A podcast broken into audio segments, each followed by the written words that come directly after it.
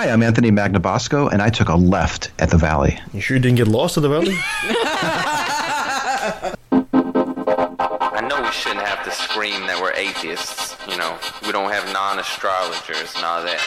But with the religious people taking over the world, I mean, we can either speak up or be pushed into a corner. I'm proud to be an atheist, a skeptic, a non-believer, an infidel, a heathen. I call it how I see it.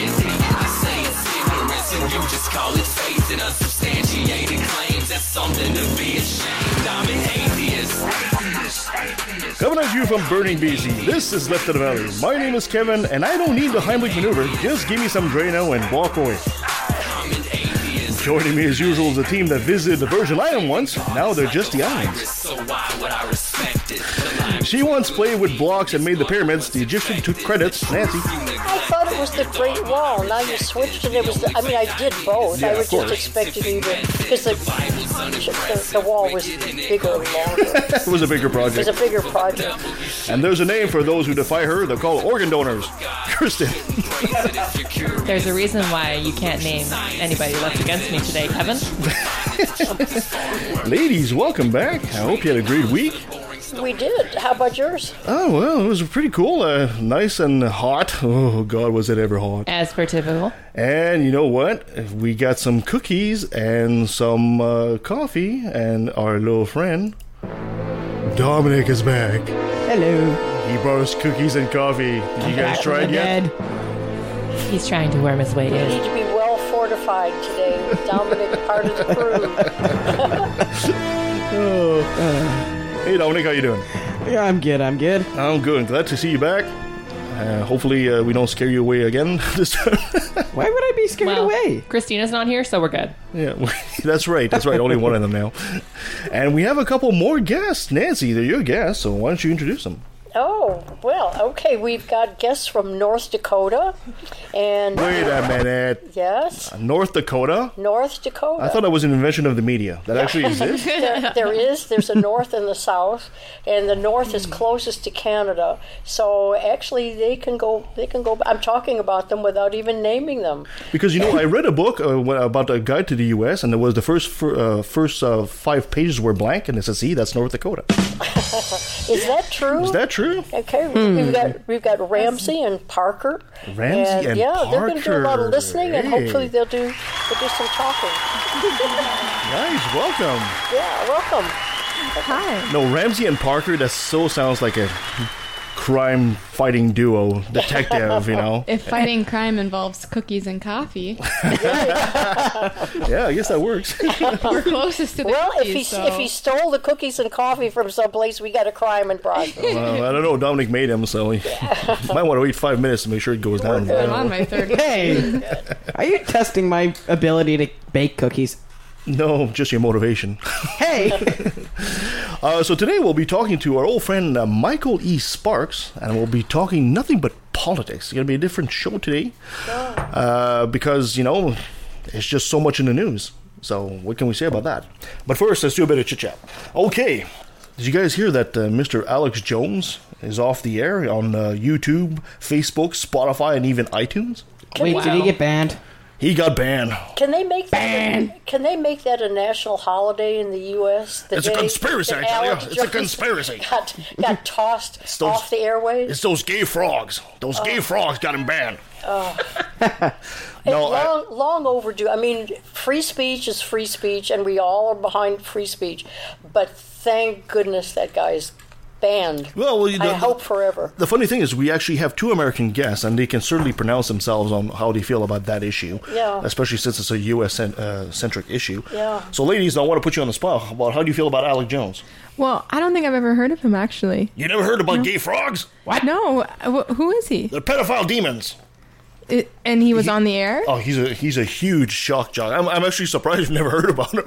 No. yeah, yeah, he's a he's a Which huge, is a good thing. I Yeah. mean, I'm glad that It never, is a good you know, thing. in a I'm- way, it's I'm good. He's a pleasantly conspir- surprised. he's a conspiracy Oh, yeah. theorist guy. He's to the right. Anything he makes up, he feels he's entitled to spew over the airwaves. And I guess he's been on what for? How many? How long has he been on? for quite a while actually. For it's been quite several a while. years. Yeah, and he spreads a lot of hate, and he spreads a lot of disinformation, and a lot of Fox viewers feel that he is the um, the, the the pillar of, of virtue Yeah. and the, the fountain of knowledge, and they would rather quote.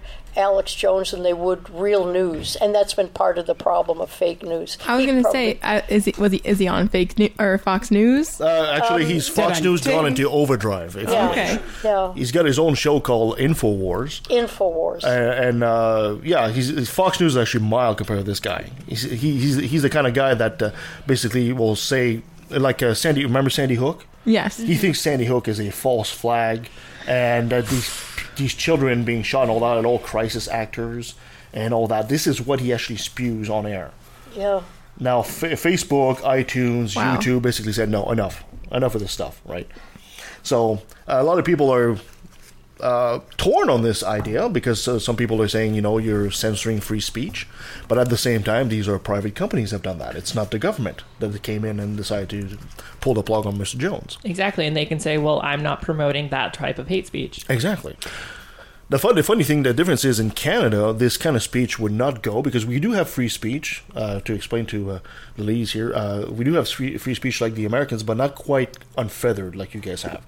You cannot in Canada incite hate. So, for example, the Westboro Baptist Church tried to come up here uh, last year. Was it last year to pick at some funeral, and they weren't allowed to actually come in the country because they were here to just incite hate. Wow. So Alex Jones would not be able to have this show up here either. So I guess there is a debate that we can have whether it's better to have our form of free speech or the American form. That is really up for debate. Personally, I, I, I think I prefer our style. But uh, anyway, so now um, that Mr. Jones is off the air, I think I want to start a rumor. I want to start. Let's start a rumor. Oh god. The rumor is Alex Jones didn't get kicked off the air. He deleted himself. It was a false flag. And he's just doing that because he's a crisis actor.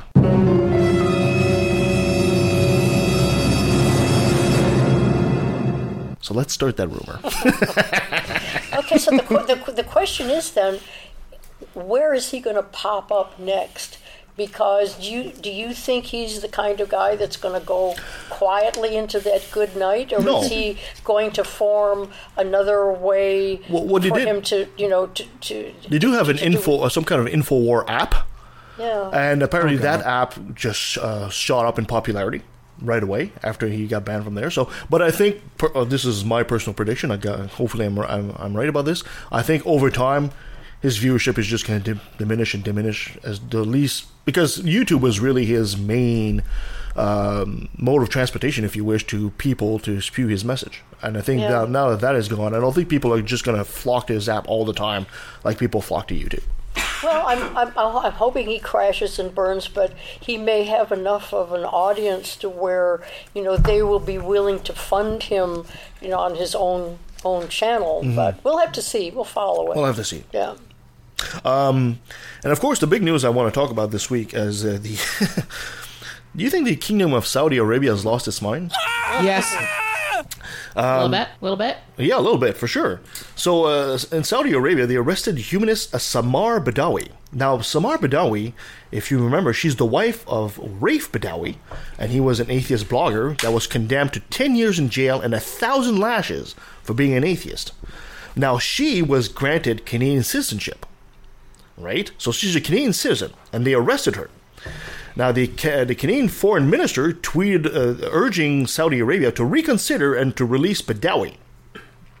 Then Saudi Arabia accused Canada of interfering in, in internal affairs.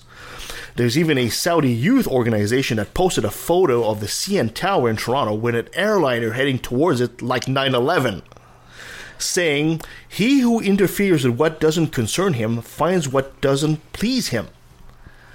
And of course, that made front lines right away because it looked like a, a an, another 9/11 threat towards Canada this time. Um, the Kingdom of Saudi Arabia considers the Canadian position an attack.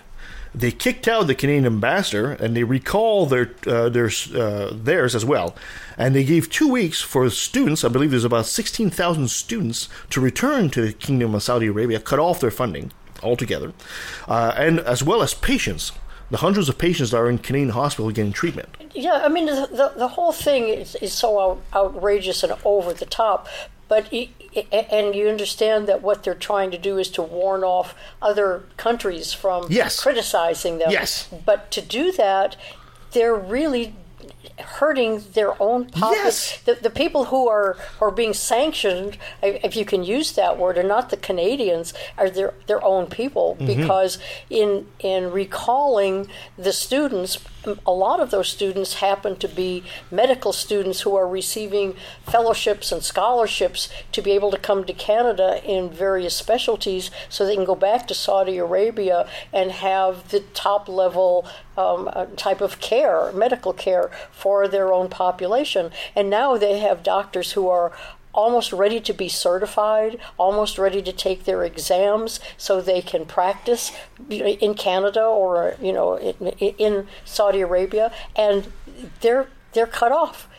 They they no longer have the funds. And what you know and I think there are about if I'm not mistaken there there may be close to a thousand uh, student medical students and doctors who are in pr- in practice that you know are, are no longer going going to be So it's going to to become a degree. huge pain for these students because they, if they have to go back to, to Saudi Arabia without completing their, their, their studies, Yeah. now they have to find somewhere else. And will their Exactly. Canadian studies be accredited in whichever country they go, or they have to start from scratch? I don't know. I don't know. It's I mean, a huge pain in the ass. Yeah, I was I was listening to that part of it, and I can only hope that there is some cooperation and some compassion Absolutely. you know for for the doctors where you know some of the other countries say well this is this is an exception you know and we are trying to make sure that people do get an education and can be helpful Yeah. so we'll we'll have to see but it's just it's rotten mm-hmm. Well, yeah, I mean, I mean I could pick a more elegant word but it's just rotten we don't need a more elegant word. I mean, it's absolutely ridiculous yeah that all of this hard work that these students put in and now and then just to like pull the rug out from under them and be like no over this petty thing like no Well, you just have to come back we're pulling all the funding It's not just Isn't there a Yeah, law? plus patients who that- are undergoing Exactly. patients who are undergoing treatment are also yes, out of here. exactly. Sorry, then Dominic, Yeah. you saying? Isn't there a law that you can't do said th- such thing even if they're on the opposite soil? Isn't Uh, that not really. breaking they're, law? or they're, something? they're citizens, so they, they No. really, you know, it's it's their citizen. They have the right to recall them if they want to. That should be a law, though. Oh well, Well, you get into international sovereignty, and that can It be gets a a bit very complex. tricky, tricky thing. Eventually, it will work itself out, What's- but in the meantime, it's a pain in the you know what. What's interesting is uh, we're going to see how many of these people that are being recalled are going to choose to. No, I'm not going. Well, I'm yeah. going to stay, even if it's illegal to stay. I just might do that. Mm-hmm. So that's going to be interesting. Yeah, I, I wondered. I wondered that as well. So, so the guy, the guy is uh, Prince Mohammed bin Salman. He halted the exchange programs. He halted the Saudi flights, all the the, the flights from the Saudi airlines to Toronto. He ha- he halted the wheat and grain imports and trade relationships worth about four billion dollars a year. And uh, our exports to the Kingdom of Saudi Arabia is one point one two billion in 2017, or 0.2 percent. It's nothing this doesn't even hurt us financially at all. It's really it's a, a petulant prince child Yeah. grabbing his toys and going back home because he's not happy with what we said about him. And when all is said and done, we really need to to give props to Trudeau because Yes. he did exactly the right thing. His criticism was something that all countries do to one another without you know, maybe you ruffle a few feathers, but it was justified. Absolutely. And he did not retract, you know, and give in because there have been countries. I think it was the U.S. as a matter of fact, a couple of years ago that did um, uh, criticize, but then they pulled back in order to uh, retain some of the Saudi business. But thank you, Trudeau, for standing up for, for Canada and doing the right thing. Yeah. Uh, so after that, the Saudi TV started criticizing Canada's human rights records, which is that's a joke because that same day they had just went, which was last Wednesday, they crucified. Crucified somebody that was condemned as a murderer. We're the ones that have a hard human right record, of course. we're just we're such terrible people kevin Uh, we're talking to Michael Sparks today, and uh, he's a big fan of Bernie Sanders. Bernie Sanders, the, the senator from Vermont, said that this was outrageous the way that Saudi Arabia was reacting to Canada. Uh, the Kingdom of Saudi Arabia is sending essentially a message to other countries don't mess with us. What really drives me a bit nuts about this is our Canadian allies are silent. The U.S. didn't say a thing about this. The U.K. Well, are you surprised that the U.S. No, no, I'm not. But even you the? UK Yeah. decided not to say anything about this. More like, like, okay, guys, calm down. No, not even. You know, it's like it's it's cowardly. It is absolutely cowardly. They want to retain the Saudi business. I mean, you Yeah, got they make more business than- oil, than you've we do, obviously. Trade relationships, and they, you know, for whatever whatever reason, you know, they're being they're being protective rather than standing up on principle. So, Mm-hmm. Who's surprised? Come on, No- None of us. Surprised. I think It would be Parker nice- described it best. The like high school drama. A bunch of, That's like a Uh-huh. bunch of high school girls. Yeah, recalling all the Yeah, citizens just sounds like two high school girls in a fight. that's about it. And of course, then after that, they decide to dial the crazy up to eleven, and the uh, the uh, Kingdom of Saudi Arabia decide to claim that Jordan Peterson, remember Jordan Peterson, is a Yeah. political prisoner of Justin Trudeau. this is why I drink. Oh God. You know what? if if Saudi Arabia thinks that Jordan Peterson is a, pol- a political prisoner, I hope Jordan Peterson goes to Saudi Arabia and claims asylum. Go right ahead and keep him. Just take him. Oh. Take him away. Yeah. We don't want him. And while you're at it, go to the States and get Justin Bieber too. Please. Well, we'll have to see how it how it all turns out. Yeah, actually, I'm thinking maybe next week we might actually bring a couple of uh, um, guests that w- in the past that we had on the show that have dealt with Saudi Arabia or you know from Egypt and these these parts, and maybe they can help illuminate what's been going on there. So I'm working on that, seeing where the story. It's an ongoing story, so we'll see where it goes. Yeah, great idea. All right, my dear Nancy, you got a top ten for us? Sure, I do. Okie dokie. All right, what we're going to do on our top 10. Actually, we got a twofer. A twofer. We, we got we got mm. we got a top 10 with two elements to it. Absolutely. So this is going to Double be great. trouble. Okay, this has to do. Speaking of Saudi, it's funny that we're, we're that we're talking about Saudi Arabia because this is really topical. In that we're talking about the world's most and least corrupt countries. Top 10 in both. Okay, so I'm going to combine this with a pop quiz, which is, you know, something that's always fun, and I get to get back at Kevin for three years of torture of pop quizzes. So, all right, so first we'll go through the top 10 ranked nations perceived to be the least corrupt. Okay? Perceived. perceived to be. Actually, this is from the CBC, so they're Mm-hmm. they're pretty accurate. Okay, so here's the, I'm going to give you the pop quiz, and then we'll we'll get to the answers. Is this multiple of the top ten least corrupt countries in the world? Where is Canada? Number one. No, we're not number one. I would think we are uh, in top ten. The top ten. Where do you think Canada? I'm falls? guessing maybe number three. Yeah, I was going there too. Uh, yeah, I'll say three, we? four. Maybe two if we're lucky. in the top five. I guess. top five? I Oh, yeah. guess five. in the top five. Okay. All right. Here we go. At number ten, Germany. Okay. Okay. I didn't even. Okay. Number eight, I mean number nine. No, you're I'm skipping one Okay, number nine, Canada. What? Canada. Canada is number. We're still in the nine. top ten. Yeah, we're still in the top ten, so that's We good. made the top ten, but it's interesting. I would have done the same thing. I would have gone four or five ish Yep. in through there, absolutely. But they're number nine, which is kind of interesting because when you realize, you know, the countries who are less, co- we're pretty, we're pretty. Considering there's like corrupt-free. what 150, 180 countries around the world. That's pretty not good. bad. Pretty good. Yeah, Okay, that's- so number number eight is the Netherlands. Number of course. seven, Yeah. Uh, yeah. number seven, Singapore. Oh, of number course. six, Norway. Number Okay, yeah. five, Switzerland. Number four, Sweden. Okay. Yeah. Number three, Finland. Oh. Number two, New Zealand. Okay. Yeah, I see that. And anybody want to guess who the what the least corrupt country is out of the 180? United States? No, just UK, joking. United Kingdom. No. Yeah. Uh, Denmark. I was about Oh, to say. okay. Okay, now now I see why we're so far down the list. Yeah. And You see, you see the pattern. It's always the Scandinavian countries that are on top, right? It's always Yeah. these guys, Yeah. these so-called socialists. Yeah, Well, I they're more would- I would have than thought us. Iceland would have made the list, and Oh, you yeah, realize Iceland, the yes. U.S. is nowhere in that top ten. Do you do you know the ranking of the U.S. by chance? No, No. 20. Yeah, no. I've only got the only got the top. I probably should have gotten the That would have been list, interesting. But yeah, it would have been. Okay, here we go. The most corrupt countries, and the pop quiz is: Where does North Korea fall Number on the top two. ten? Number one. Number one. Okay. I say number two. Number two. No, I. Uh, God damn, that's a good question. that is a good, good question. Okay, all right. We'll start with number ten. Venezuela is the most corrupt. I wouldn't have. I wouldn't have thought that, but it is. It's number ten is Venezuela. Mm-hmm. Number nine is Guinea.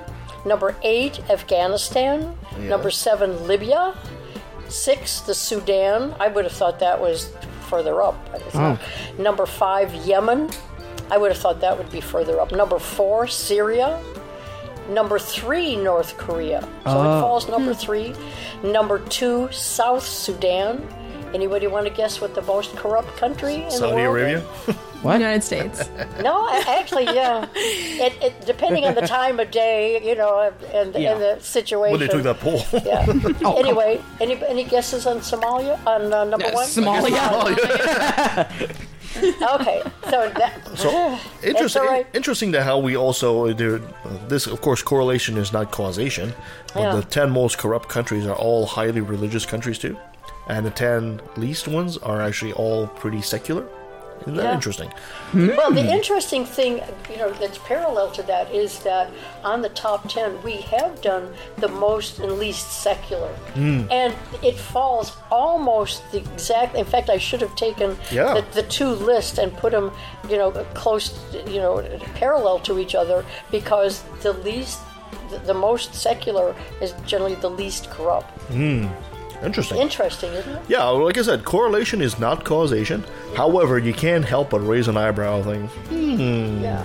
And know? generally, the um, the Scandinavian countries fall on the good side of whatever Yes, whatever scale yes. that you want to have. The the Scandinavian countries are right up there, and they have been that way pretty well through through history. So maybe if there's a Canadian politician listening to the show, maybe maybe we should stop trying to emulate the states so much and try to look more east. You know, towards Europe. Yeah. Let's look there instead. Yeah. Yeah. Well, one of oh. these days we'll have to explore what types of corruption in Canada are, are holding Canada back. Oh, I'm sure. Yes. There's, I'm sure there's a huge maple syrup underground Yes. pipeline there somewhere.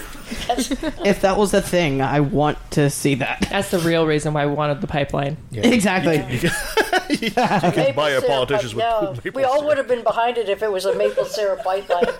All right. Before we switch, I want to go back to chit chat for a second. Oh, go. Uh oh. Apparently, you're dictating the show now. Okay, go for it. Did everybody hear about the air? The eh, I can't English today, obviously. oh, that's good. The airplane crash at the Abbotsford Air, Air Show. Show. Yes, I did. Yeah. So, me and Kevin were actually there. That was kind of funny to see. Well, I told you not to take that third wheel off the plane. you know, you don't want to listen. My bad. okay. So, I seen it take off, and then I didn't see it come over the other side. Mm-hmm. I just seen it. I didn't even see it. Poof. Goes, and all, Yeah. and then all we heard was fire truck sirens. I look back. Airplane is The air show, the air show happened in Abbotsford yesterday, and uh, we were there. And of course, we were enjoying the the snowbirds. Which, by the way, no offense to our American friends there, I know they love the Blue Angels, but you know what? That's small potatoes. I mean, Snowbirds, The fantastic. The snowbirds are fantastic. proud to be Canadian. And the Blue Angels are great. Don't get me wrong. They're, gr- they they they got a great show. They get these great jazz and they they, they scream and it's fantastic stuff. But when it comes to pure skill, acrobatic skills, the Snowbirds hand down. Anyway, the show ends and all that, and people are walking away. And all of a sudden, you know, there's a couple of old planes that are departing and going back to wherever they were going. This one was one of the vintage planes, old planes, and like we said, you know, Dominic took one of the wheels off, and you know, it didn't quite make it. He kind of nose dive and punch into the ground. So For the record, I didn't actually do Everybody, anything. o- everybody okay? actually, the air There ambulance was- came by, so there was uh, one of them was actually severely injured. Yes, there was one the air- severely injured. Everybody else, from what the radio said, It didn't catch on fire or anything like that. no. But there was one severely injured, and there was, I think, two more that were injured, but not as severely. Something like that. But Yeah. everyone was alive. Yes. Yeah, exactly. Unusual, they, because the air show here is uh, extremely popular, has Mm-hmm. been for years, and usually is run run very well. Yeah. I think that was one of the first crashes kind of that we've had. Yes. Yeah. And yeah. So this this is why that you don't take Dominic to an air show because you never know what's going to happen. But anyway, like like I was saying, when the air ambulance showed up, we kind of all got it. We kind of all got kicked out essentially because they had to do their thing and they didn't want a lot of people there. So, like it happened, and that kind of made headlines this morning. And it was, I think, from the damage I seen, the complete front end was in the ground. Yeah, that was the picture I saw too. Is it was just kind of sticking out of the ground. I was kind of figure, trying to figure out how it was Yeah. sticking that It's way. a wheel, I tell you. You know, From what I think, because it, there was a big gust of wind, I think when he was trying to take off, didn't have enough power, slid off to the side, wing came off. yeah, yeah. He, Down he he's, goes. He's trying to establish an alibi here. It's not working, bud. You go into How am I pri- into- you go into prison. And if you haven't gone to the air show, try it out. It's fantastic. Yes. All right. Last show's today, sadly. So let's do another brilliant moment. Brought Oh, to you yes. By religion. Beat you to it. Uh oh. Do we have a little rivalry going on here, guys? Maybe. All right. Not for long. I can mute his button anytime. All right. Last month, Kat Kerr once again claimed that she had personally been assured by God that Republicans will retain control of the White House for the next five election Are cycles. you giving us another swishy lady There's another story? swooshy lady story. My, Mushy lady. my favorite person of all Swish time. lady. Ah, I yes. lady. Trump will be there for eight years, she said, No. Oh, adding that Vice President Mike Pence will then be elected for two terms. Oh, After which, the person who serves as Pence's vice president will likewise be elected for two more terms, resulting in 24 years of God in the White House. Since when does Trump classify as God? I need another cookie. Have you not seen all of the headlines about that Trump is was sent here from God? yeah, that's true. a is lot of, a lot of All evangelicals see. are actually saying that. That is all you see. I maybe I should we, we should ask the, the two ladies that we have as guests. You know, um, I don't know if you guys have been following this, but you guys, as Canadians, we feel that your country is like two steps away from becoming a theocracy. Has this ever come across your mind? Define theocracy. A government that's ruled by religion? Oh gosh. Well, yeah. Well, I That think must be a scary thought. I don't know about you guys. I don't think I'm gonna leave Canada. I think I might just stay with Grandma forever. that sounds wonderful to me. You're welcome to stay. You're welcome to stay. Yeah, you do realize that we you just there's two conditions for you to stay here. You just got to remember that we have stronger beer, and hockey's actually better than baseball. yes. That's all there is to it. That's fine with me. And curling's Canada's I- baseball. I I think we've just encouraged her to stay. Good, hooray! And let's face it, Justin Trudeau looks way better than Donald Trump. I, I mean, let's face it, right? he is. Oh, looking. God. Wait, Oh, getting, he getting me. back, I'm I'm just wondering whether I ought to have all my my swishy lady T-shirts stopped the presses because if she's going to you know predict, and we all know how wonderful she is at predictions. If if she's going to predict that Pence you know is so sort of going to start this dynasty, I don't know. I the swishy lady may not have my hundred percent backing at this point. I'm, Next thing we know, Swishy Lady will be the vice president of Pence. well, no, Oh my god. No. If she's the vice president, I think we all might be Wait, digging wait. bunkers. But then if she says something's going to happen, yeah, She can make it happen. her track record, her track record is uh-huh. fantastic, The, the right? swishy lady is. It, I, I'm trying to. Why don't you describe? I'll start, and then, then Kirsten, if you describe the swishy lady, she believes she has the divine power to stop national natural disasters by invoking some type of a um, a, a mantra, and and then swishing the the catastrophe She away. has a She kinda whatever has- it is. Huzzah! Yeah, like She has a, she has a, we called her Swishy Lady because she had a staff. Yeah. At first she was trying to to uh, stop some hurricanes, and she literally went whoosh with her staff. Yeah. on video, And and, she's we got, like- laughed so hard. Like fluffy, like like Pink pale hair. bubblegum pink like hair. Oh my gosh. She reminds me of that that um evil character from Harry Potter, Umbridge. Oh. Umbridge. yes. Yeah, that sounds like a lot like her. Except Yeah, but she's she's she feels as though she's a force for good, and she tells people what heaven is like, and that Jesus has a unicorn as she's a pet. been to heaven. Remember, she's like been, she's yeah. she's visited there. Yeah, And Jesus is she's- six she's foot seen, four. She's seen the mansion. Yeah, he's six foot tall and he loves desserts. Can I just point out? I think Jesus has, is stealing Ireland's national animal because Ireland's national animal is a Is unicorn. the unicorn? Oh, there we go. So Jesus is Irish. That's why he's white. Now we know. God damn, it all came together. It together. was how how you know it's just Alex wonderful. Jones said that. Yeah, it's just wonderful that a nice Jewish boy in in in uh, you know in, in Jerusalem and in, in the Middle East is is Irish. Totally. Yeah, just He's probably a redhead won- too, isn't he? That Oh, proves God. that that proves there must be a God right there. yes. if somebody us. can be Irish, Solving all the world's problems. yeah. Keep going, Kirsten. Right. The liberals need to be set free so they can have a life, Kerr said. I knew Trump was going to win because I'm a business person and this country needed a business person to be there. God actually said, I don't need a pastor in the White House. I need a businessman in the White House. That's right. God, Oh, caught me up to up to heaven four times and showed me everything that would happen concerning Trump, and then showed me him sitting as president in the White House. When God chooses you, Kerr continued. And by the way, Trump said yes, he chose to be chosen. He couldn't escape it, and no one is going to stop him. So give it up if you don't like him. God knew him before he was born. So does that mean that God also chose Obama? Is that it? Obama, Who's not a business person? Obama. What a wonderful. may- Maybe swi- we ought to we ought to write Swishy Lady and have her answer So- so- some of these questions. So God's answer for the United States is a 70-year-old failed businessman who gropes women, and somehow that's gonna solve all their problems. And has Photoshop blur hair? Apparently, yes. Okay. okay. Isn't Trump a pumpkin? No, I think he's got pumpkin genes. Yes. Let's just roast Trump over I here. make Halloween more interesting. Yeah. Yes. All right. Moving on. Firefighter prophet Mark Taylor says the military is gearing up for underground underground war with pedophiles.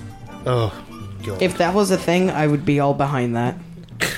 I'm being literal. Underground, as in literally underground. With oh, no. pedophiles underground. Oh no. it's the mole people. I was the, that's exactly what I thought. It's the mole people.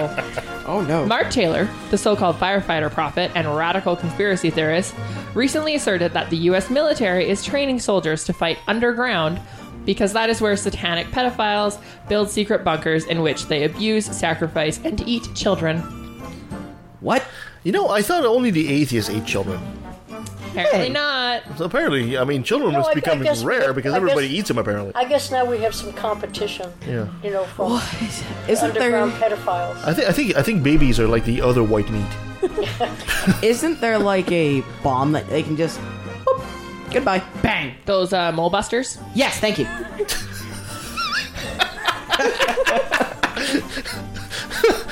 Put a little stick of dynamite in a molehill. Goodbye. Bang. that's that's the U.S. plan for fighting these underground pedophiles. Let's just make them extinct. The child sacrifices, the sex trafficking rings. Where is this stuff taking place? Taylor asked. Underground, in the tunnels. Taylor claimed that Jeffrey tunnels? Epstein, a wealthy investment banker and political donor who pleaded guilty to soliciting prostitution from minors a decade ago, oh. had spent millions of dollars filling in tunnels on his private island that he and others had used to engage in pedophilia and cannibalism in order to be closer to Satan. Well, hold on a sec. If he's on a private island, if he's on a private island, why does he need tunnels to be engaging in whatever acts he's engaging in? Big Brother is always watching. Well, it needs the tunnels to compete with the atheists on baby smoothies. Can't Oh, we just have UAVs over Baby their island? smoothies. That'd be just a lot easier. Just have a drone over their island just looking. Uh, with the way people fly drones nowadays. yeah. Well, uh, you got me there. They were having a dining room where they had cannibalism going on, Taylor said. It's all going on underground. Now, the Lord showed me something. Why is it going on underground? Because number one, they don't have any resistance underground, and number two, they're closer to the entities digging down that they're trying to invoke. That's why they're doing it, he continued. What? They're closer to the enemies they're invoking, of course. This is it's a just like- secret. This is just like those priests that need to fly, fly a fighter jet. Uh, sorry, they need a plane so they can get closer to God, right? So these Yeah. guys need to dig underground to get closer to the devil. You know, when you re- when you realize that people actually believe, I mean, here we are. You know, thank goodness we've got a steady supply of crazies that we can talk about every Oh, week. But those crazies are also influencing individuals, Mainstream. yeah, who ha- have no have they, have no grounding, they have no understanding of the, of the world, and this is real. Th- I mean, this is actually real, and they're the ones that have Pence's ear and and Trump's. Um, uh, commitment, you know, that he's going to do everything he can to keep them in power. I mean, this Yep. is, you know, it's funny until you realize, oh, it's not so funny. No, Yep. no, no, exactly. Oh God. Yeah. and they have no resistance. And apparently, he read an article where the military is literally training to start fighting underground oh. because so much of that is going on underground right now globally. Oh, we're going to have an underground force and, And a space force, yeah. yeah. Yay! NATO, you better get your training going I just really gotta quick. say, I want to see the uniforms that they come up with for this. They should just be like all in black. Just. I No, no, no. I want all out like anime level uniforms here. I, Yes! I want Yes! I want the 1970s silver shiny uniforms from the space Even age. better. Da, da, da. Oh god, it's getting funnier every time. All right, Ah. is that it? That's it. All right. Our podcast is definitely coming from an alternate universe today, st- still to be named. Yeah, yeah. somewhere we, somewhere we totally left Earth, and we're, we're help, bring us back. We had to take a spaceship to get here. Yeah, it's uh, or at least to go to the states. I don't know which world they live in over there, but god damn it. I think All they're living right. on Mars. Thank you so much, Kirsten, for all this. So let's take a quick break, and when we come back, we'll be talking to Michael E. Sparks. So stay with us. Yes, I'm using your mic too, Dominic. Fine. In a world torn apart by a lack of reason,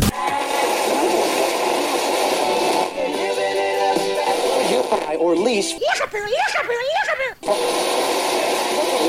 And I think it should be religion treated with ridicule and hatred and contempt, and I claim that right. In the morning. Hi, everybody. This is Robert Stanley from the Right to Reason podcast. And if you subscribe now, you'll get free. Learn more about the broadcast at therighttoreason.com.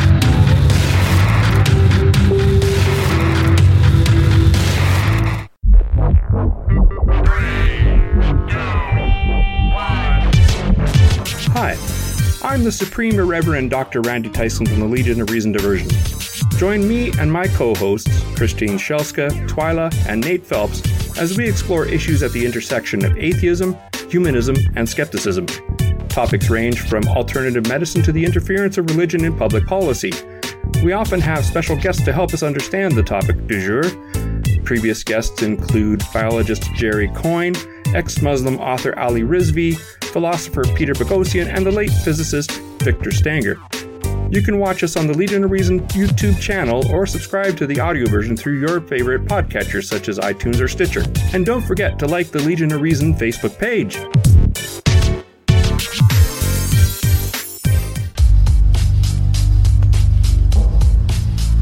Was preached as an official doctrine of the church until 1964. Do you think that might have something to do with public opinion in Austria and Bavaria and Poland and Lithuania? That the, the Jewish people were accused collectively as a people of deicide, of the crime of the murder of God in the figure of Jesus of Nazareth. And that, that anathema on them was not lifted until 64, well after the uh, perpetrators of the Holocaust had stood trial in secular courts and been rightly punished for their actions. How can this church say it has any moral superiority? It has difficulty catching up to what ordinary people regard as common moral, and ethical sense. And it still can't make itself apologize properly.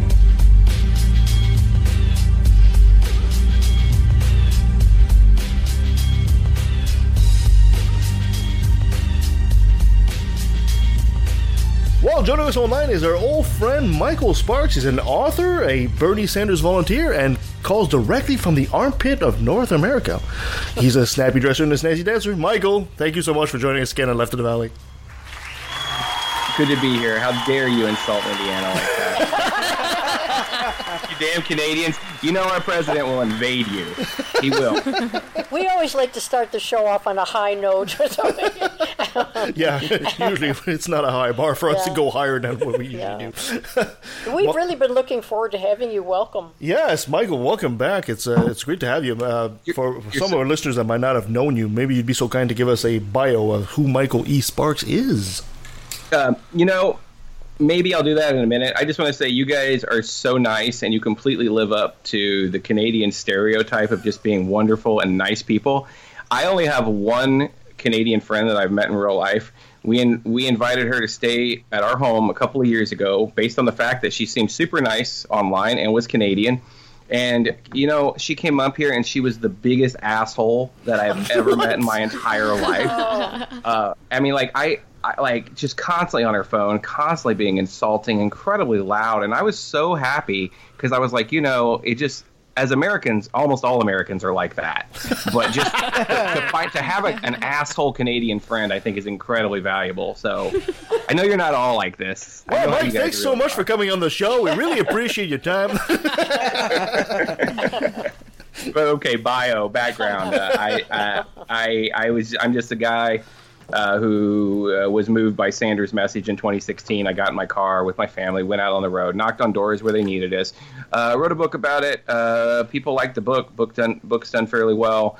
Uh, and then for you know, you, I guess when you write a book about uh, knocking on strangers' doors, then some people want to talk to you. So here I am. hmm There we go. And today I just wanted to do a show because we got a couple of uh, Americans in our studio with us, and we got Michael on the line, and a couple of Canadians here, and Nancy that's in between the two. And uh, I thought we'd just talk politics, you know, just talk about what the hell's going on between Canada, the U.S., and everything around there, and just, you know, free for all. all right, so let's start the ball.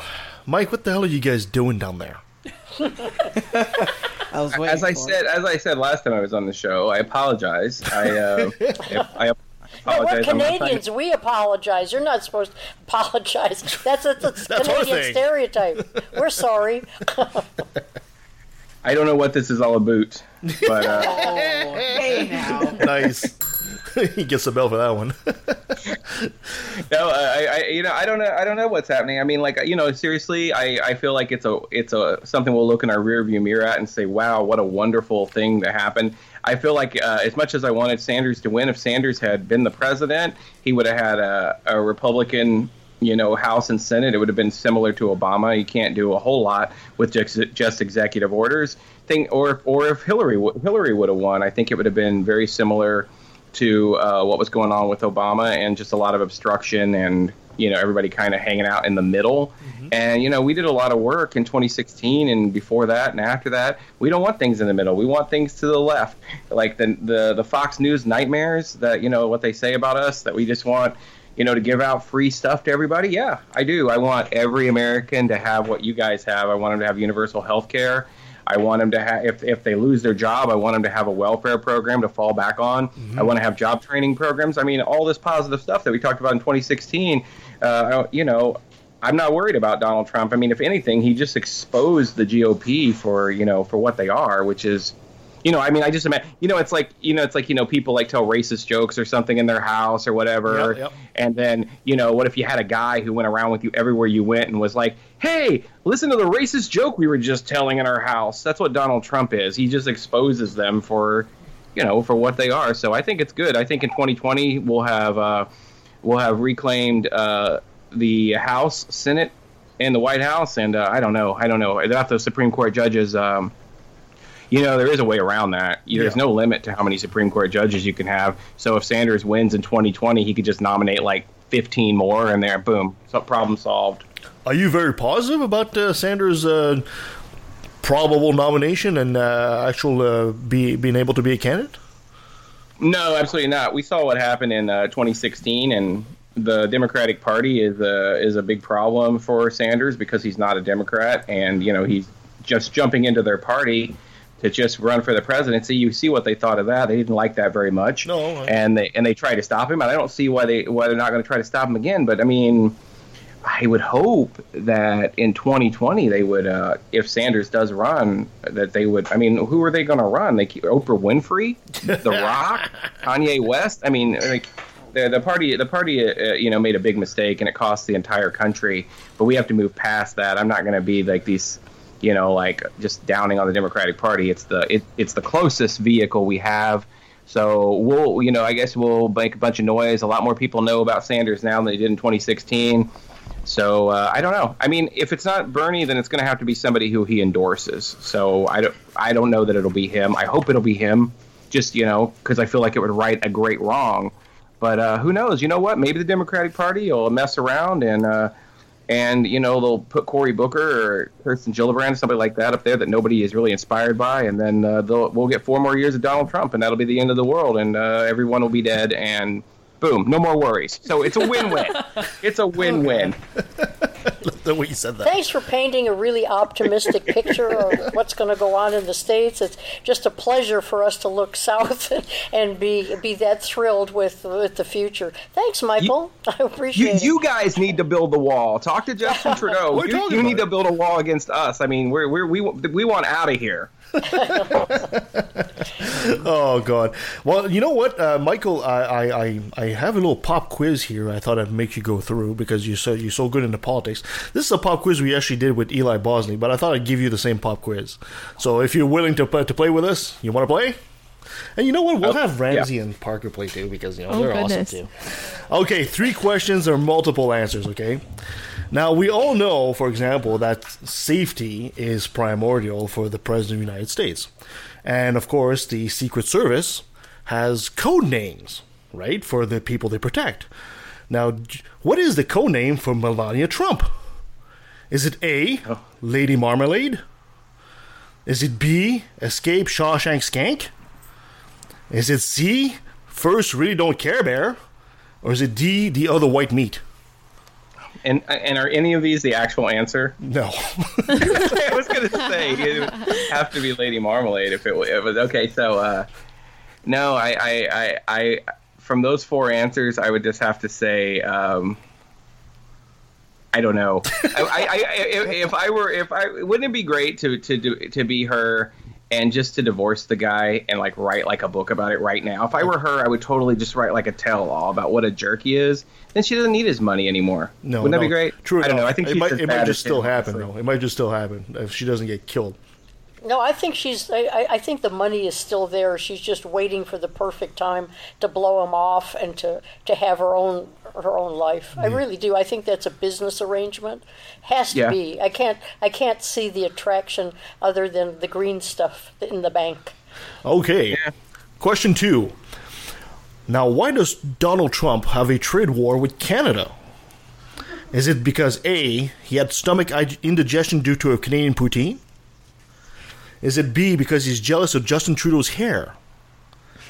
I'm jealous of Justin. Trudeau. Is it C, because there's a tape of a Canadian prostitute with maple syrup?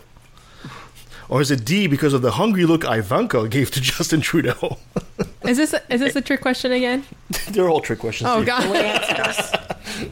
This is this is. Uh, it, I'm gonna have to say all. All of the one. above, secret answer. All- of the above. All of the above. Okay, third and final question. Now we all know being president is a difficult task, so Donald Trump needs a pastime slash hobby. What is his? Does he A enjoy a bowl of Kim Jong udon noodles? does B does he listen to Ra Ra Rasputin by Boney M? C does he have stormy discussion in the Oral Office? Or D does he like to ignore Puerto Rico altogether?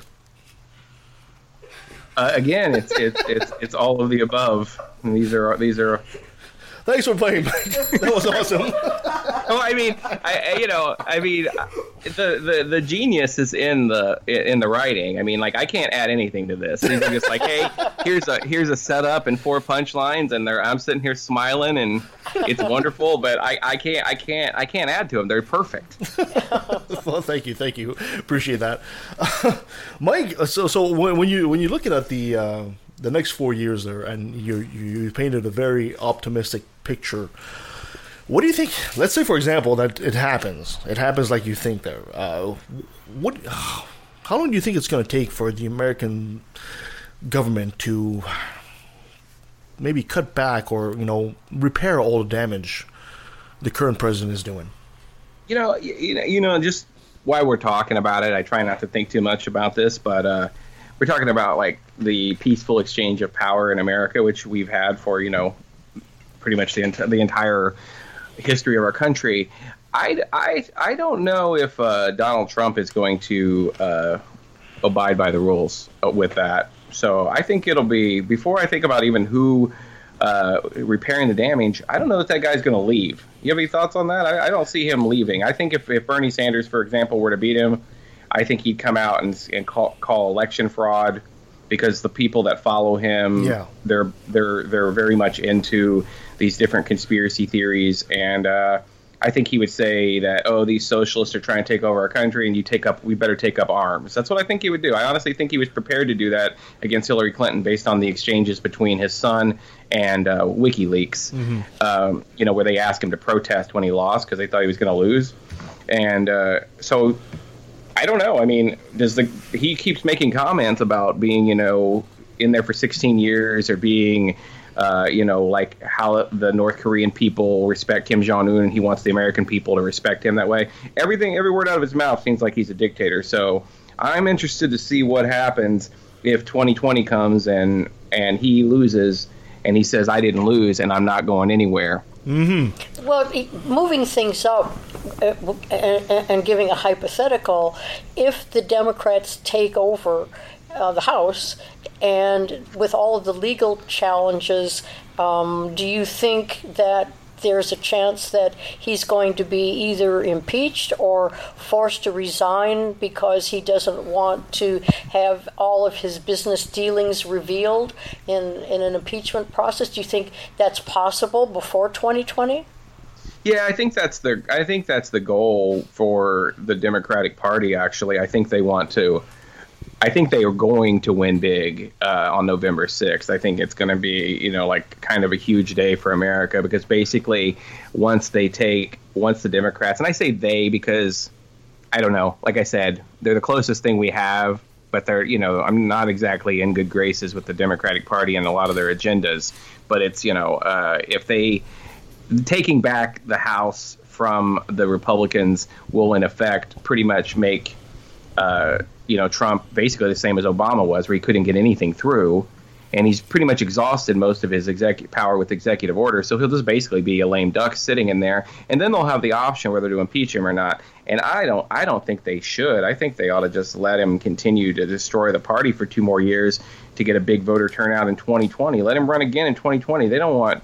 What if, what if, what if, like, what if it's John Kasich in 2020? He could actually beat any of the Democrats. I mean, he polls really well. Ted Cruz is more dangerous. I mean, let let Trump just just you know go until 2020. Don't you think that's a better decision? As long as he doesn't uh, you know blow us up and kill everyone like you know like I mentioned earlier. That's an inter- that's an interesting thought. Let the guy go. It is. It just kind of depends how much damage he could accomplish before you let that run out because we, we don't have three branches of government anymore. We essentially have two. We have the judicial branch and we have the executive branch eh, because Congress, especially Congress the is House, anything, is yeah. now the party of Trump and they're not doing anything to protect the United States. That's a good point. They're just protecting the president. So it's Yeah. difficult to tell, you know, how much traction they're going to keep un, until 2020. And and don't do you, do you feel that that, that probably is the, the, the biggest danger, or or am I kind of going off on a tangent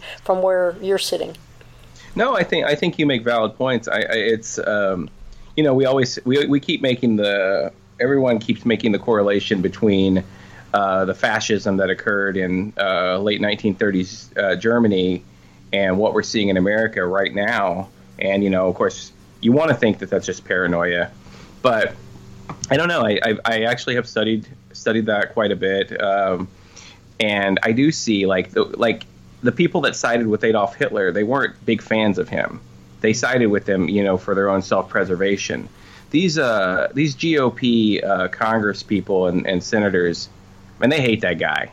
They hate Donald Trump. You know, the exception of a couple of the huge bigots like Stephen King of Iowa uh, and a couple others, but I mean, they, they hate the guy, and there's been leaks left and right about how they think he's got dementia and how they think he's incompetent. He's an embarrassment. I mean, you would just wouldn't want a guy like that representing your party.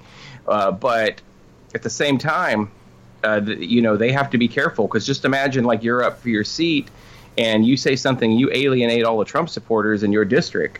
Well, that's going to be like a good percentage of, of voters for you. Not all conservatives are Trump supporters, but if you lose the Trump supporters, you're going to lose your seat to to you know to a Democrat. Mm-hmm. So I, they're all just you know trying to side with him and hope nobody wants to see him impeached more than the people that hold seats in the House and Senate and the GOP. They want him out of there. They want Pence in there, and you know, and then they can kind of go back really to the same fa- same fascism as usual. That's not as pronounced. But uh, yeah, I no, I don't think you're going off on a tangent. I think I think that um, you know they it, it's they're they're defending him like you're saying, and that's very dangerous because as he continues to move further and further to the right, it's they need to stand up and say this guy does not represent us, but they won't because they don't want to lose their seats. See, it seems to me that the, the GOP is at the point now they've they've been cultivating the uh, Republican voter for decades now with everything from Fox News to f- fake conspiracies, and now that the uh, Republican voter has decided to ally themselves with Trump, I think the GOP is to the point that it's like, oh, whoa, we're losing, we're losing control on the beast now. The the beast has been unleashed, and I think they're, they're starting to realize that this is this is going to be a problem for them. You're exactly right. I mean, you spend you spend decades cutting funding to education mm-hmm. and, and, writing the backs of these monster uh, fake news sites like like Fox and Breitbart and uh, you know and and then you do that and you end up with this kind of like super mutant uh, you know in a in a big truck who has a rebel flag and is just you know an uneducated monster but they have a vote and there's and they've been churning them out here by the by the tens of millions. And then on, on top of that we have this electoral college which means if you live uh, in, a, in a rural area, your your vote is weighted sometimes to the point of being four times what a what a what a what an urban voter gets. And you see, and you get situations where a guy like loses by three million votes, and is the I mean, it, yeah, it's they they made this bed, and now the whole country has to lie in it. I hope there's a valuable lesson because it looks a lot like the fall of an empire. But I I, I think Americans, for all of the flaws that they have, I think they are a resilient people, mm-hmm. and I, I, think we will come back from this and hopefully learn a valuable lesson. Yeah. Uh, do, do you feel, do you, um, Michael? Do you feel that you know um, when the founders, the the founding fathers of uh, the Constitution, all that, they they tried to predict the future with when they were writing the Constitution, but they could not foresee a man like Donald Trump uh, they tried to foresee a populist that would take over, and that's why the electoral college was invented, in a, in a sense, right? So, but somebody like Trump, they I don't think they could foresee. Do you really think you guys need to do some kind of reform now? Yeah, there's there's so much there's so much reform. That's but that's what the Constitution is about. Is is you know it's a it's a living, breathing document that is meant to be amended and we get an amendment about every 10 years in this country's history. I believe we have 27 of them in about 270 years and we're due for we do for uh, a constitutional amendment that gets money completely out of politics mm. for starters. And uh, you know, I mean, some would argue that there should be an amendment uh, to uh, correct the misun- vastly misunderstood Second Amendment. I'm not really, I don't know, I don't really think that ne- is necessary. But you know, the 21st Amendment overturns the 18th Amendment. This, that's what we do. We make mistakes and we say, prohibition was a mistake. Okay, let's write an amendment to get rid of it. You know, we we it's just part of it's just how it is. We have to look at this thing as like you know this is a. It always cracks me up when the Second Amendment people get so gung ho and they're like, you know, it's it's in the Constitution. I'm like, yeah, it's an amendment. You know, they said let's, you know, we amend it, we amend it, and so I think that yeah, um, we do need to look at how we do things. But you know, I don't know. I don't know. In a way, I'm kind of glad that, that that I mean, I like the way the GOP handled Trump coming through. I remember um, I remember them saying um, I forget I forget the guy's name. He's the he's like the the head of the GOP. His name is escaping me. Uh, and he said we are not. I'm sorry. Did you do you have it? Paul Ryan? No, no, not the Speaker of the House. The like uh, he's he's anyway. Mitch McConnell. Beside it'll huh? Mitch McConnell. No, he's he doesn't hold that position. He's like like anyway. He was like the Debbie Wasserman Schultz of the GOP, and his name has just escaped me. He, Reince Priebus. Reince Priebus. That's Okay. it. Yeah, it, it, it's, such a strange name. I have trouble remembering. Anyway, Reince Priebus said when interviewed by Chris Matthews, they said, "Aren't you going to do something about this guy? Aren't you going to stop him?" And Reince Priebus said, "I- "If if our voters is this is who they want, then that's what we have to to do." Mm-hmm. And I wish the Democrats had said that because then it would have been Bernie Sanders, and Bernie Sanders would have annihilated the guy, and, and you know, and it would have been Sanders would be the president.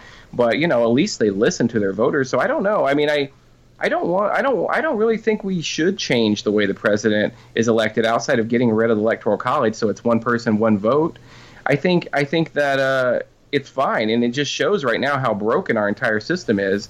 That a reality TV star who like talks about having sex with his daughters, it, you know, is is is the president. I mean, we need to change. We need to change some deeper things. Like Bernie always says, change starts from the bottom up. We need to fix our education system so people wouldn't even want to vote for an idiot like this. So, so you're really saying, if I understand you, that democracy is really a messy process, and even though you take a wrong turn uh, or take the wrong curve, that the power of the vote and hopefully the intelligence of the voter are going to right everything so that we get back on the right path. So people who are really depressed at this point ought to think of it as just sort of a bump, a bump in the road, and, and ride it out and, and vote their vote their opinion in, in the midterms.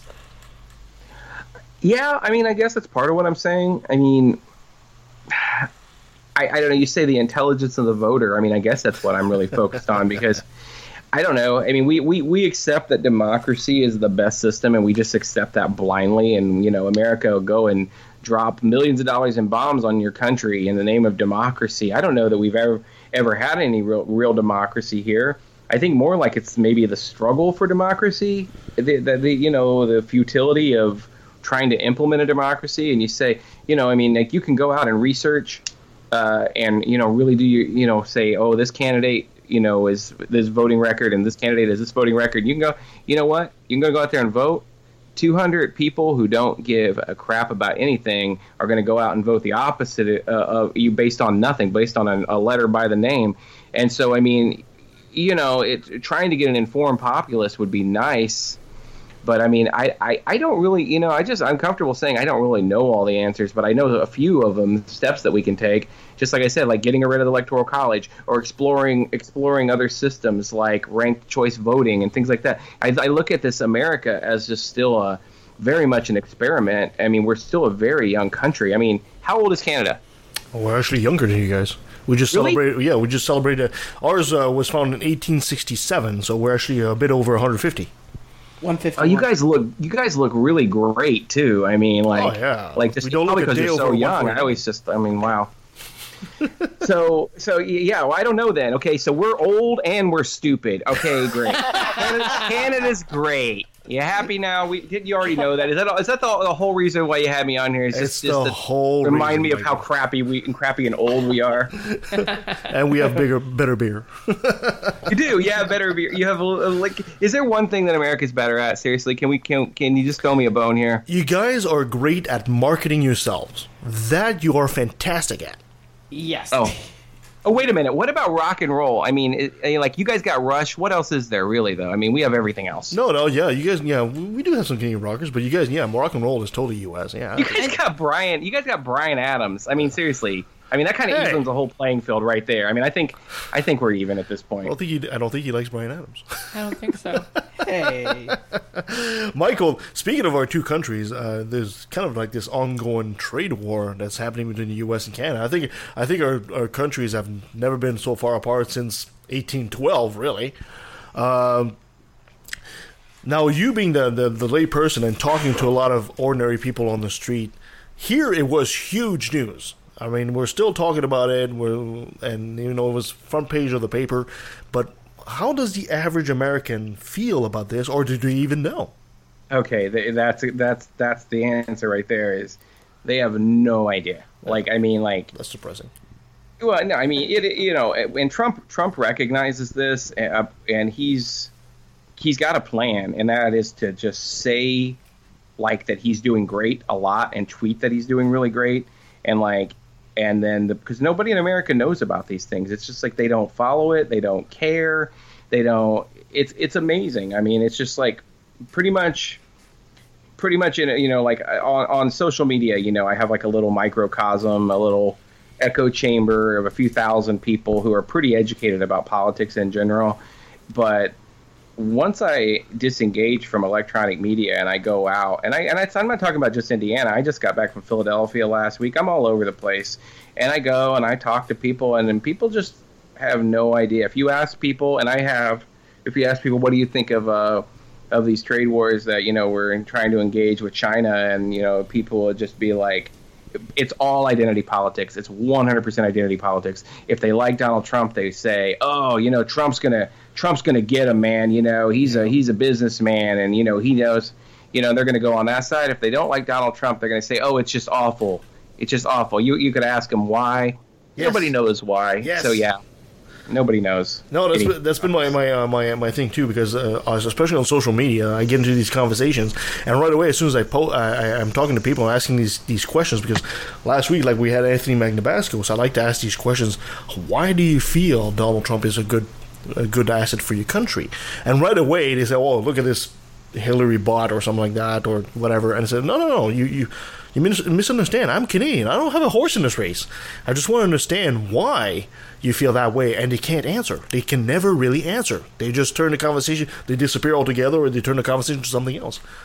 I think uh, Trump found two nice, shiny toys in his in his little president box, and one was the power of tariff, and the other was the power of the pardon. And he's he's going to use both of those willy nilly because he can. Mm. And I, I think, apropos to what you're talking about, until the tariffs hit everyone's wallet or hits the wallet of those people who are are most um, I- involved in this, like the soybean farmers and, and others. That's when I think people are going to suddenly look up and say, "Oh, you know, now we have to really be concerned about what." What uh, Trump is, is doing. But until it hits people economically, I, I think it's probably going to con- you know continue to be sort of an apathetic you know response from most mm-hmm. people. Mm-hmm. And you know what he would do if anybody? First of all, the the delay from the time legislation gets passed until the time it, it affects people is is long enough for them to lose their attention span and and not understand like you know what has happened to them. And but even if they did, he would just say it was Obama's fault. And they and, and, like a lot of people would just forty percent of Americans would just say, "Yeah." I mean, you know what it really comes down to in America. You know, this is like a, a society that loves pro wrestling and who loves you know certain actors. It's a very identity based uh, culture, and and so it's just really it's really interesting to watch that someone can come out and basically code say, uh, you know, virtue signal, I hate black people, which is what Donald Trump has been doing for eight years, even before he he got in the White House. I mean, the whole birther movement, him trying to just harass harass Obama. I mean, it, the bottom line is like Trump supporters, and this is a large scope of America. They just don't like black people. So he can come out and say, uh, Obama, it's Obama's fault, and they're all like, yeah, and they believe it. They really believe it. It's unbelievable. This country w- was founded on racial injustice. I mean, it literally from the very beginning, we've always had racial injustice, and uh, we never wanted to talk about it because the people that were in power don't have to talk about it, and so now it's being brought out.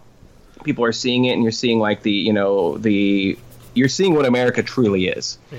And I, I think that has to be a good thing because if you were a person of color, if you were a gay or trans person, uh, if you were a Latino person, you had to live with this stuff every day, and no one wanted to talk about it. And now here it is, and things are getting worse. But maybe you know, you know, I'm sorry if I'm dodging your question about the about trade. I just I just think that really the big thing with it is identity politics, and Trump can do whatever he wants as long as he can blame Obama for every everything that doesn't work out. I gue- I guess the easy way to say this is it's a lot easier to thrill people with hatred than it is to do that with reason. Yeah, that's a that's a, that's a perfect quote. Yeah. Um, you know, uh, we we got to talk about. You talk about that forty percent. I'll accept whatever Donald Trump talk, uh, says. We got to talk about the conspiracy theories because it's. You have to explain to us, poor Canadians, what what the hell is all this stuff like like Q and all that stuff? Can you can you give us an idea because it's just insane. Yeah, I don't know a lot about. Uh, I think it's called QAnon. I don't know a lot about it. I I um, I just I stay away from the conspiracy theory stuff because you know there's just so much real stuff that has to be dealt with, and I don't. I feel like politics is slipping dangerously close to being like sports, mm-hmm. where you know, or as a friend of me, a friend of mine said the other day, I said, you know, he kept get, getting alerts on his phone. He was like, "Oh, Elizabeth Warren just tweeted this and all this." I said, "Do you feel like politics is like sports?" And he said, "Yes." He said, "Yeah, but like politics makes me miserable and sports makes me happy." He goes, "But otherwise, it's the exact same thing."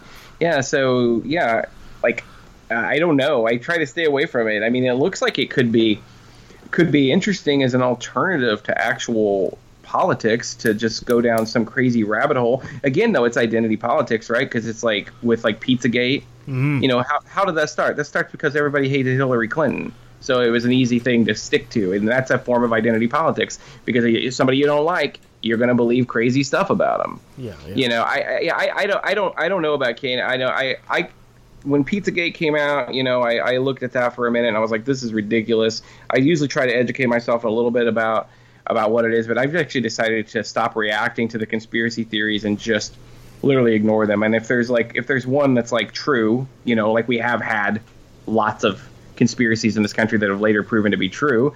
Uh, you know, some I'll, I'll learn about it when we have the facts. But as far as like all these people on the internet just playing, like I mean, I, I don't have that much time in the day. I got things I got to do. I can't sit around and talk about what ifs. Yeah. Yeah. True enough. I think. I'm, I the, think, I think I'm the same guy who just said Trump won't freaking relinquish power in 2020. So that that's a conspiracy theory. So you know, I'm no better. Yeah, in a way, I, I can understand that. Uh, um, you know, I think uh, as atheists, I think we all often see that. I think your analogy with sports is quite correct because no one, whichever diehard fan you have for whatever team, they will always root for the team no matter how good or bad the team is. You know, even when the umpire makes a call against the team, they get angry even though the call is justified. So uh, I think I think your analogy is quite uh, apropos there. And as atheists, I think we see that also on the. Um, the, the parallel between uh, mammals because we are mammals that are very good at finding patterns right and i think these these people that are doing um, these conspiracy theories and uh, listening to them are not necessarily stupid they're just seeing a pattern there is no pattern but they're seeing a pattern and they, they they're exposing that pattern and they just take it as gospel they're not necessarily stupid i think we have to resist the urge of calling them Right. stupid Yeah, absolutely. And I think I think we have to resist that urge. You know, about anything that we're that we're different or uh, we disagree with. I mean, I don't I don't want to go around thinking oh all Trump supporters are stupid. I don't think they're stupid. I think that they are. I think they're probably busy working all the time and probably watching some form of propaganda like One American News or Fox News or something like that, which they believe to be news. Now, and that's the point where people say, "Well, look how how could you how could you be that stupid?" Well, I don't think it's any different on on the left. If you're sitting around watching CNN and you're thinking that's news, that's all slant. We were in the vet with our dog, you know, a couple weeks ago, and CNN was on. We were in there for eight hours that day, and I just kept pointing out. I was uh, like how their headlines and everything. I was like, you can see their agenda very clearly if you're attuned to it and it's not news it's not it's not information there are there are there places that provide news yes but it's not the average american is not consuming that they are they are trusting something and being misled in a sense they are victims and i don't i don't want to go around calling somebody who you know who's who's trying to understand the world an, an idiot. Although I do, and I do get frustrated. I do. I, I get I get angry because I see people like you know. I don't know if you saw the story that I posted yesterday, but like these, I was just I was harassed just trying to do my grocery shopping by, you know, I I'm, I don't know. I hate to say it, but uh, obviously they were Trump supporters. I mean, these people are like you know, and it's like. It- It's like I wasn't even really mad at them. I was more like these people are victims of propaganda. Yeah. and that's that's how I see it. Yeah. How do you handle those situations, like when you are confronted by those kind of Trump supporters?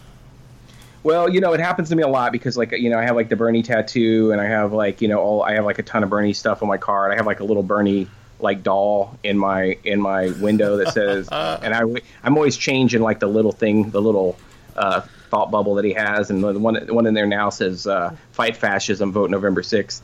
And, uh, and you know, and I, I, you know, I live where I live in, in in Indiana, and it's pretty conservative. My, I, you know, I'm obviously in a nice little artist uh, community here where everybody loves Bernie, but you know we have to travel outside of here uh, to to conduct things, and when we do, you know, I get these guys and their their trucks trying to literally run me off the road, and they they do the, they do the alteration to their either climate change deniers. You know about this? These coal roller guys, they Mhm. alter their vehicles to where they can dump a bunch of diesel fuel onto you, like in gas form. And They cut in front of you, they hit the button or whatever, and then you just get dusted with like this soot Yeah. out of their. It, it, it, it's crazy, and with that, you know, I I just have gotten to the point where I just like those guys. I mean, I had people follow me through the story yesterday, calling me a libtard, and uh, you know, I dealt with it by paying for my stuff and leaving. I'm just like, I don't know. I have gay and trans friends. I'm glad, like I said, like I said yesterday, I posted a thing about this. I can't imagine how hard it must be for for my trans friends to to go out into that environment. I mean, I'm a freaking six foot tall, 220 pound, uh, former uh, professional football player, and you know, and I get these guys picking on me. I mean, heck, you know, what would it? What, I mean, I know what they, I know how they imagine it to happen. They want to say something, then I say something back, and then I, then they've got their gun out. I mean, you know, nobody's that courageous unless they're armed. And you know, then there's like one less quote libtard, one less cuck in the world. You know, I know what they want. I just ignore them. That's how I deal with it. I ignore them because you know what? If you're that miserable to where you're spreading that kind of misery everywhere you go, it must just suck to be you. To be that freaking toxic Yeah. male to just going around trying to compete with. I'm 45 fucking years old. This guy that's following me through the store was like 40 years old. Who, what the fuck, man? I mean, that's just the weirdest thing ever. I don't. I, I, I thought we got done with that stuff when we got out of junior high school. I mean, so I, I the mentality uh, of, of of some of these people. It's it's it's very intriguing. It's very interesting. Honestly, you know, I just like to sit down with them. Uh, you know, I bet we got some stuff in common. I bet I bet they like classic rock. I like classic rock. I like old Motley Crue and stuff like that. I bet they smoke weed. I smoke weed. Apparently you know he doesn't what? like Let's Bryan just Adams, sit down and get high and listen to some freaking like classic rock stuff together and talk. Because I bet you want the same things I want. I'm not your enemy, dude. Stop following me. Yeah. This is weird. Fair enough. Fair enough. Well, It's, and it's it's it's hard. I, I, can tell that you're. It, it's not as hard for you because I can see that your personality and the way you know you think is is is for everybody to be able to express themselves, but also to be able to be more conciliatory than confrontive. And and I, I honor that. I appreciate that. I welcome that. But it's so hard for people who are not as as calm uh, under those circumstances to be able to say I'm not going to elevate this situation. I'm going to try to de-escalate it, Mhm. and that's where the problem is. But it would be good, you know, to be able to, you know, to um, to to be reasonable in in the face of, of that kind of aggression. So it, to, to me, it would be, be be difficult to do. So I, I applaud you for for being that way. do not do not think for a second that I'm some kind of strong person. Honestly, I really want to smash their freaking heads like and and I'm capable of it But too you and I know how and to that's do the it. that's the and, and- beauty of and it. I think and I it crosses my mind every single time and you know, and in order to get to the point where I had a good day yesterday dealing with it, there's a thousand stories of where I did not, Mhm. and uh, stories where punches were thrown and police were called, and just various things that finally got me to the point where I just walk away. It's still the same reaction going on inside. Still, I, you know, like yesterday, I was super offended because that the guy that was following me through the grocery was telling his seven year old kid to call me a libtard, and I was so flabbergasted as a parent and that I, I just wanted to say something and I wanted to talk to the kid. I mean, I've been a mentor. I mean, I was a big brother in the Big Brothers program here, and I've, I've always been a mentor for children. I was a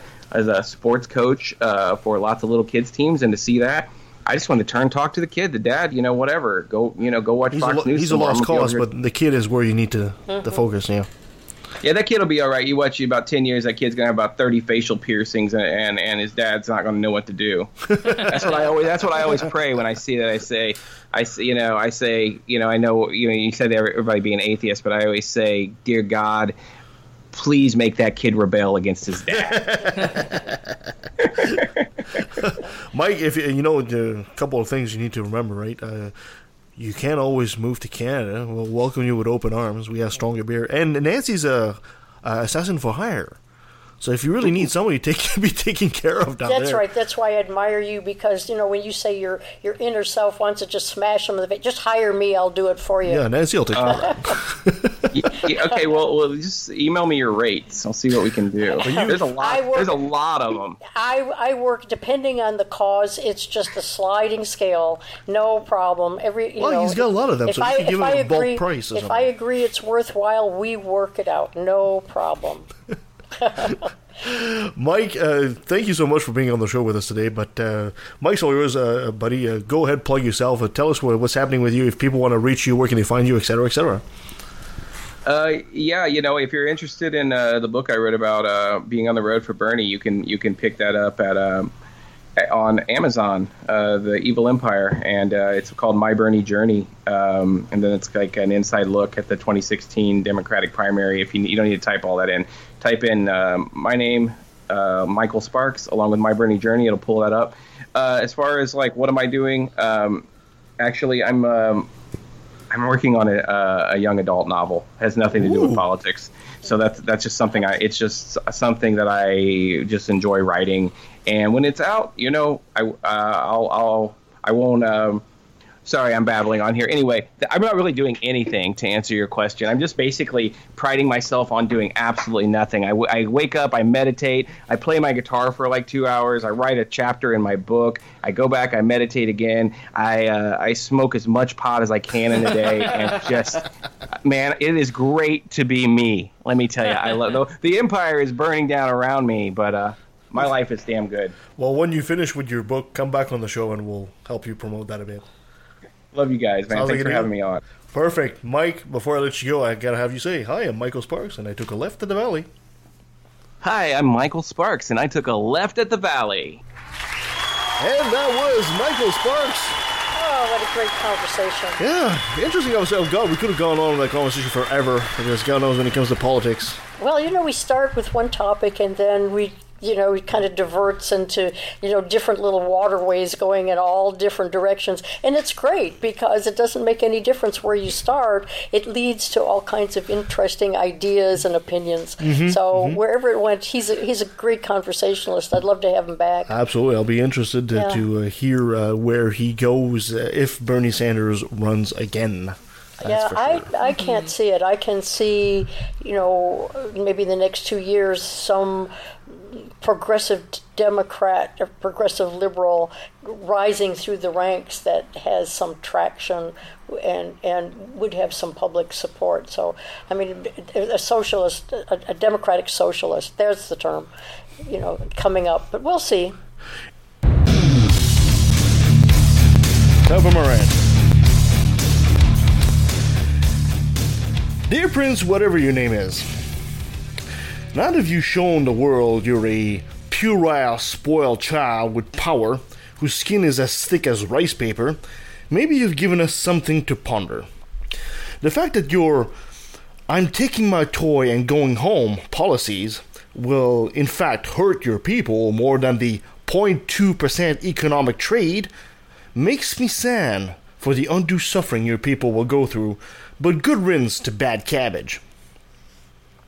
Dear world allies, the fact that Canada was always there for you in your hour of need, whether it's to rescue and house stranded Americans by the thousands after 9 11, or fighting alongside the UK in World War II in Normandy. By the way, the Canadians were the only ones to actually meet their objective that day. It makes you cowards when you'd rather let a Canadian humanitarian citizen be harmed than stand shoulder to shoulder with us against a regime augmented by an Iron Age religion who still decapitates people in 2018. Dear listener, soon you will hear pundits calling the PM weak. God knows where this came off of. And also, you'll see calls that we should apologize again for doing the right thing because economics. There's a correlation here. These are all conservatives, and now they show their true colors. Not blue like in Canada or red like in the US, it's actually yellow. Being a conservative is a selfish act. It says your material comfort is more important than the life of your neighbor.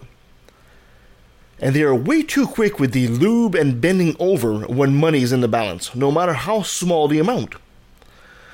But being a humanist and Canadian is much more than that. We believe in the collective we, not me. We believe that happiness doesn't equate having to lose dignity. We believe that the right of others to have a piece of the pie by simple virtue of being human. Money is a great servant, but a bad master. It unfortunately rules the conservative's life and rules the very planet. For that to stop, we must be willing to say that there are things that are much more important than financial gain. Only then will these shackles of the mind be removed. That's the goal for humanity, and that's what it means to be a proud Canadian. And that takes us to the end of our show. You know, before we go and we get out, I, I want to hear uh, Ramses and Parker say, Hi, I'm Ramses, Hi, I'm Parker. We took a left to the valley. I want to hear that. Should we say it together? I mean, sure. Okay, so you say, Hi, I'm Ramses. Okay. Hi, I'm Ramses. Hi, I'm Parker. And we took, we a, took left a left at, the, valley. Yay! that was awesome. Don't you know? Don't you know? Thank you so much for joining us on the show, ladies. Thank you for having us. And thank you for being with us today. And thank you to everybody that's here today, including Dominic. You did not kill us with those cookies. Good for you, man. They were delicious. You can find us at leftandvalley.com. That airplane is making a lot of noise. And you can find us on Facebook, on Twitter at LETV Podcast. Send us an email at leftandvalley at outlook.com. Coming up, oh my god, where's my iPad? I don't have it. Okay. Oh, wait, Uh, we have. Coming up are fascinating, intellectual, socially conscious, okay, I'm gonna. I'm gonna wonderful cut. guests I'm gonna cut off Nancy here because be fascinated with and adore Nancy, over the go next ha- year. go have a coffee for a second. I gotta talk to everybody else. Okay, guys, we don't know is next week we have Eli Bosnick, right? And he's coming in as Donald Trump. And Nancy hates Donald Trump. So I've got a tranquilizer gun. What? Okay. No, what? No, you heard nothing. You're having coffee, right? What? No, I turned off her. No, no, never mind. Anyway, we're just gonna have to be really sneaky about this. So until, until next week, guys. On it. Thank you so much. I'll give you duct tape. Until next time.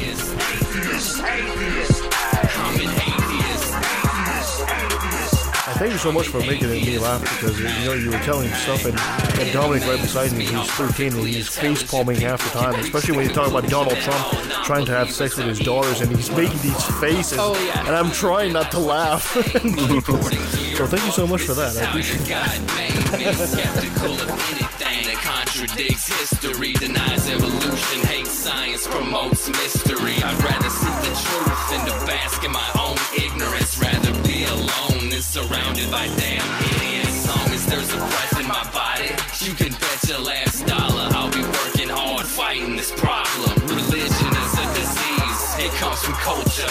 Only true on a regional scale. Science is universal. Were you say that Horus isn't real, but Jesus is, or Zeus, Thor, Mithra, Vishnu, you don't believe in them? I think the reason is apparent. You do what you're told and believe in the God assigned by your parents. I'm proud to be an atheist, a skeptic, a non-believer, an infidel, a heathen. I call it how I see it. I say it's ignorance and you just call it faith and unsubstantiated claims. That's something to be ashamed. I'm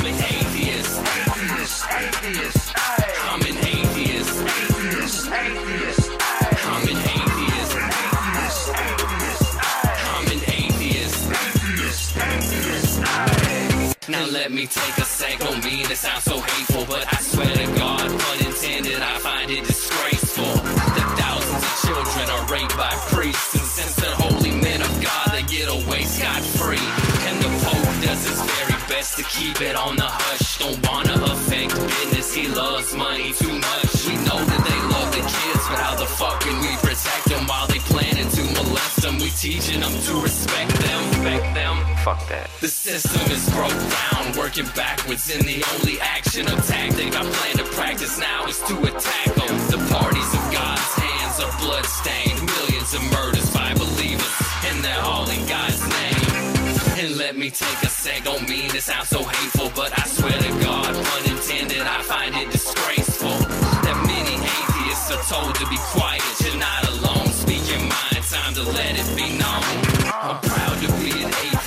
skeptic, a non-believer, an infidel, a heathen. I call it how I see it. I say it's ignorance, and you just call it faith and unsubstantiated claims. That's something to be ashamed.